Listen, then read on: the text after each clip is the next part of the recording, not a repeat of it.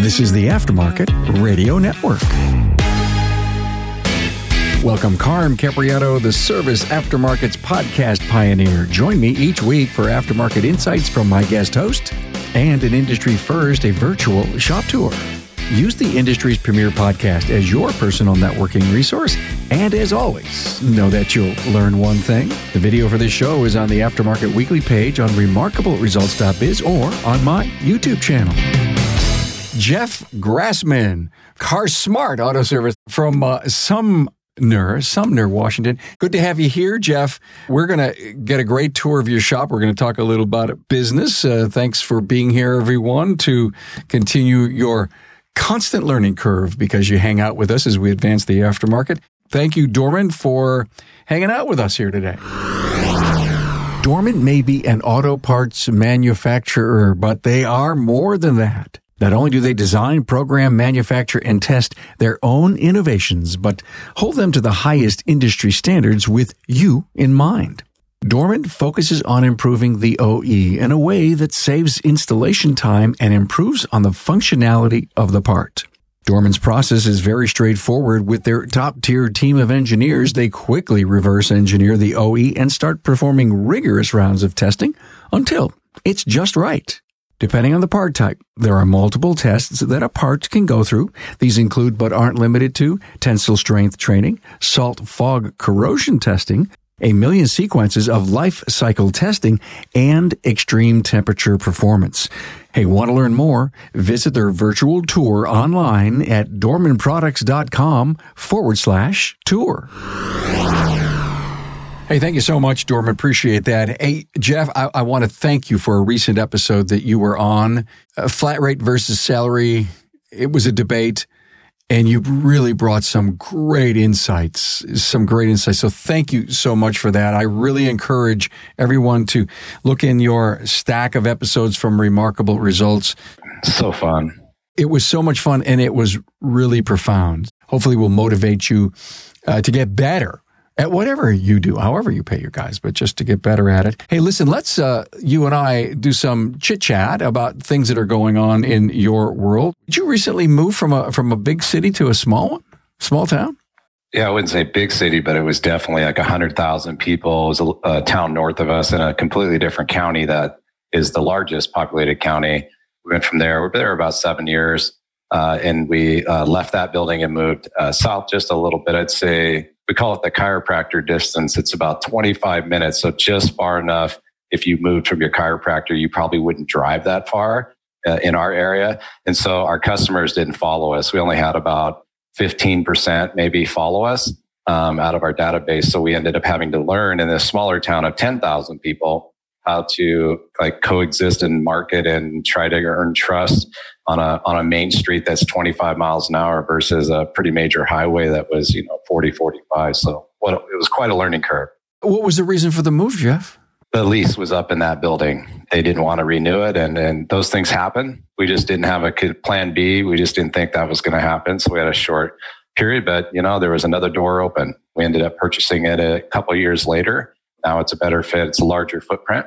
It just was supposed to be like that. It's all good. Did your people come with you they did, but uh, again, uh, some of them had to commute a little farther, which you know, back in my day, that really didn't matter. It matters now, and uh, some stuck it out, and so that was in 2013, and we have a completely different crew right now than we did um, then. So we've retooled. So you retooled, and I know you're very passionate about your pay program. What's going on with your technician efficiency? All three of our techs are A level master ASE certified techs, and they've been in the industry for uh, a while now. And they are all over 150 cent uh, efficiency for a 12 month period. And right now they're living in the 165% efficiency. It is summer, a little bit more work, probably easier to get the efficiencies, but uh, on a blend, it's, it's just uh, outrageous to look at it and see how efficient they are with uh, a very low comeback rate. It's amazing to have that level of efficiency. Do they work together as a team? Yeah, it's a it's a phenomenon. Obviously, flat rate, uh, you know, definitely promotes individualism. It promotes uh, individual performance. But we also talk about how, you know, the team has to win too. And it sounds good. We have all tried it as owners. You know, the team has to win, but really just working hand in glove. The what great thing about having three A level techs that I never thought uh, into before was there are ceilings or limits for each one. And right now we have a blend of whatever they're not strong in, somebody else will be strong in. So that, that forces collaboration in a good way. And, and they all get along good. There's no, you know, any crazy stuff going on. It's just normal frustration, but uh, also uh, good banter back and forth. And they can choose their own radio stations too. That's pretty, uh, pretty important nowadays to where, where they're, they're pretty individualized, but they have fun. I heard a great story about service advisors, multiple service advisors on the counter, and someone coming in, walking in off the street and saying, Listen, I need some tires. And the service advisor who took care of this customer, who was the first to greet them, said, Look at uh, Bob over here is really good with tires. He knows tires inside and out. I'm going to yield and I'm going to tell Bob to come over and help you. And so, to your point, you got to know what your strengths are and play to them. Yeah, and and we have to consider like if if the business doesn't win, we're not first seat, but if it doesn't win, then pretty soon it affects your paycheck no matter how individual you are, no matter how many numbers you put up. Eventually, we'll either lose quality advisors because we can't pay them well, which means that individual that's really killing the numbers the, won't get as many billed hours sold. So we just got to understand that we spend more time here than we do at home. So uh, we got to make it fun, but we also have to we have to have the big goal in mind. You were chatting me about an interior designer. What did you mean by that? My wife had hired an interior designer when we moved into this town, you know, about four years ago, just to give us a footprint, not necessarily to buy a bunch of stuff from her, but for her to organize the house we were going to move in. Like, hey, this is this is where this stuff should go. And ironically, she's a customer of mine. She came in one day. She looked frustrated. She looked like she'd been walking. It was summer. I couldn't figure it out. Nice lady and she says, I was just at the Honda dealer. I was there five hours and, and she was just giving me the story about, about the dealer. And then she goes, and then besides all that, they have a horrible interior designer. Like it just looks terrible in there. We laughed. And I says, Hey, you know, if you ever want to take a shot at uh, a blank canvas, we have this room uh, right here. And sure enough, she took me up on it. Uh, I paid her for her services. Her and her business partner came. They drew up a plan uh, picked out all the furniture and we did it just like they said. And we get so many compliments, but it, it really is more than the compliments. It actually smells good. It feels like the small town we're in, uh, not somebody else's small town. It's ours. And so they have a shop on Main Street too. So it, it's kind of cool uh, to do business with them. I love that story. And we're going to be able to see uh, in the tour here today the results of your collaboration with her, the interior designer. Would you have thought of an interior designer? No, I had it in my head what I thought it should be like this kind of a floor, you know, clean walls. I knew that, but I probably would have hung a lot of AC Delco and Motorcraft signs and, uh, who knows, maybe even a battery display or, or who knows what I would have done. I probably would have done all that. And she's like, no, this is how it works. And how they designed it is so much, so much better. And so again, she couldn't fix her own car. So she brought it to us and I can't fix our interior design. And she she brought that to us, so it's good. I know Tracy's in the background producing this show, and I have a little message for Tracy. I think Mom can really do this stuff great, so we got to get Mom to go around to shops and help them make their lobby or their waiting room more appealing. Uh, that is great, great takeaway. It's it's it's huge. Well, thank you for that. I appreciate that. Hey, we had a lot of great new listens today. A great episode came out with Bob Cooper and Bill Greeno. It's really a phenomenal episode as uh, we, and this is part one, by the way, of customer perceptions. I think you're really, really going to like it. Matt Fanslow, control what you can control with Hawk and Light. Phenomenal episode with Matt. He always knocks it out each and every week. And with Hunt Emerist, how much is your business worth? Believe you me, that's an episode that's a must listen, no matter if you're buying or you're selling. And Kim and Brian Walker, what's your story? Uh, talking video with Patrick Egan. Patrick's a great guy and does a whole lot of video for the industry. So great stuff. Appreciate all that great work. Now let's get inside and take a look at your shop, Jeffrey. I can't wait to see that interior design lobby. Let's go. The outside's been uh, converted a few different times through the years before we got in there, but this used to just be a storage stall uh, and we found out there was an opening there, and we gutted it, drywalled it, um, and this is the interior design. The the brick pillars is what I wanted to talk about. That's part of the original footprint from 1932, and this is where they actually used to pull engines. Was in this stall. It was a one stall shop in 1932 and so we kept a lot of the, the, the character in it. There's a beam on the top with a, a block and tackle. We kept that in place and and so forth. But yeah, we just sheetrocked it out, put some uh, industrial carpet in there, put a, a, brand new window on the street side. Uh, it's a bistro table where they can do uh, work. You know, we have free Wi-Fi, obviously, and then that's our service advisor counter. It's just long, and that's really what it's about: is uh, uh, them to be comfortable, you know, air conditioned, heated. We can see all the stalls in the camera there, like what cars are in the bays. And is the whole entire complex 90 years old or just this section? Just this section. It's 800 square feet, and that was built in 1932. It was the first service station in the in the town. So we looked all this stuff up. It was just fascinating to me. Did she offer you the suggestions as to the kind of counters that you would have also? I told her I wanted a requirement. I wanted them high enough to where uh, the people could lean on them uh, when they're standing there. And then also, I wanted storage in the back. But everything else she came up with, where to put my logo sign and and all those things. And yeah, that way they can kind of hide all their monitors and equipment behind that. They call it village. I had to learn this. So it's called the village farmhouse look, that kind of thing. But I told her I wanted a contemporary spin on it. And uh, the reason why is because our logo is contemporary retro. So that's an old Buick uh, gas station sign. And so we put ours in. So the you can see the contemporary in there. So like those chairs, they look like a upholstered uh, 50s truck or something like that. But they thought of all this. I didn't. So that's kind of what we did. So this is the back shop. So it has a low ceiling. They, they cinder block. They added this in the 50s, three stalls, and because it uh, turned into Sumner Towing. That's the name of the company. So they had three stalls. It's all cinder block and it has a lower ceiling. So we ended up having to find lifts that had an open top uh, lift them. And then we ended up finding a, a, low rise scissor lift right there on the left. We do flat work there, you know, like heater cores, da- dash work. But yeah, we had to try to maximize, took some benches, put them down the middle. You know, it's not perfectly clean, but we're trying to jam. Now, this was built in the, we believe in the 80s. It's just an old pole building, but it's tall, three stalls. And this is called the, the front shop. This is where we keep all of our equipment, you know, flush equipment, oils and stuff are, are all in just this little cubby and then we have one lift outside that we put in. This was our original lift when we started the business in 06. We've rebuilt it a lot, but it's just a good flat stall when it's not raining.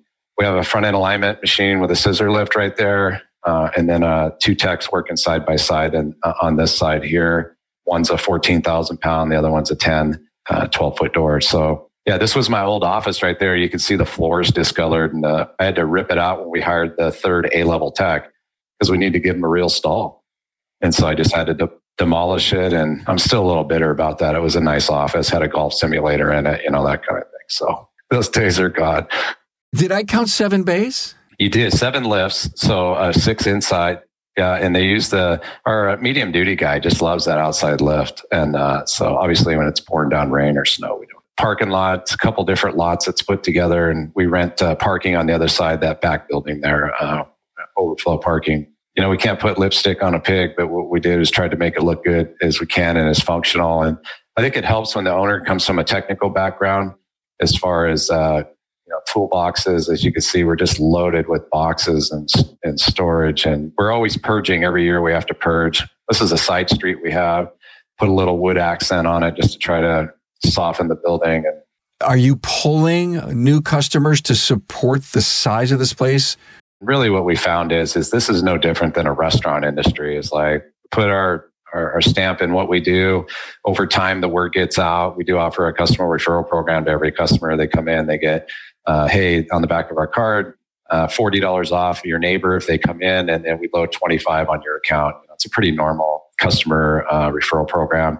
So word of mouth uh, and then learning the industry locally. Food banks across the street uh, the high schools right right down the road and just getting involved, not overly financially, but being there, be supportive, giving teachers a, a break on uh, on uh, on some of the work that we do for them, and uh, just just trying to be part of the community. That was the difference at the other location is we supported little league, t-ball, all that stuff, but we didn't live there. That's not a requirement, but we weren't all in. We we live a mile and a half from the shop, and uh, our kid goes to school here.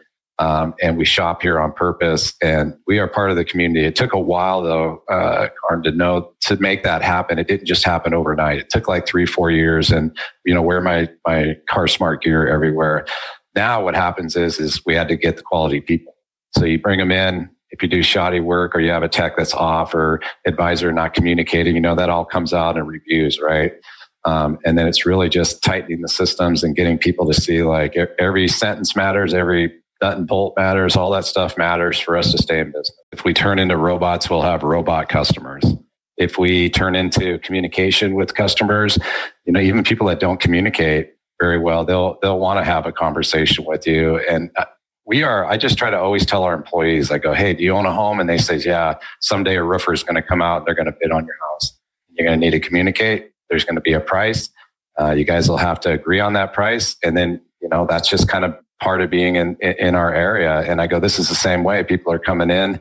Uh, we want to agree on stuff, and uh, but we want to we want to over deliver. To over deliver, we have to pay attention to our customers. But the advisors have to know the techs are their customer, and the techs have to know that the advisors are their customers. So you don't get out of the circle. Great uh, philosophy. Thank you. You said you had a technical background. Are you just saying that in the industry you were more of a tech yeah, I just came up as a tech. We could debate whether I was a great tech or not, but I definitely knew the flat rate system well. And I went back to school in my mid 30s. And so it was an opportunity just to kind of get a fresh start on things. And, and uh, I went to technical school for automotive and uh, got into uh, uh, two amazing dealerships, one right after the other. And they were just a GM and then a, a, a Dodge.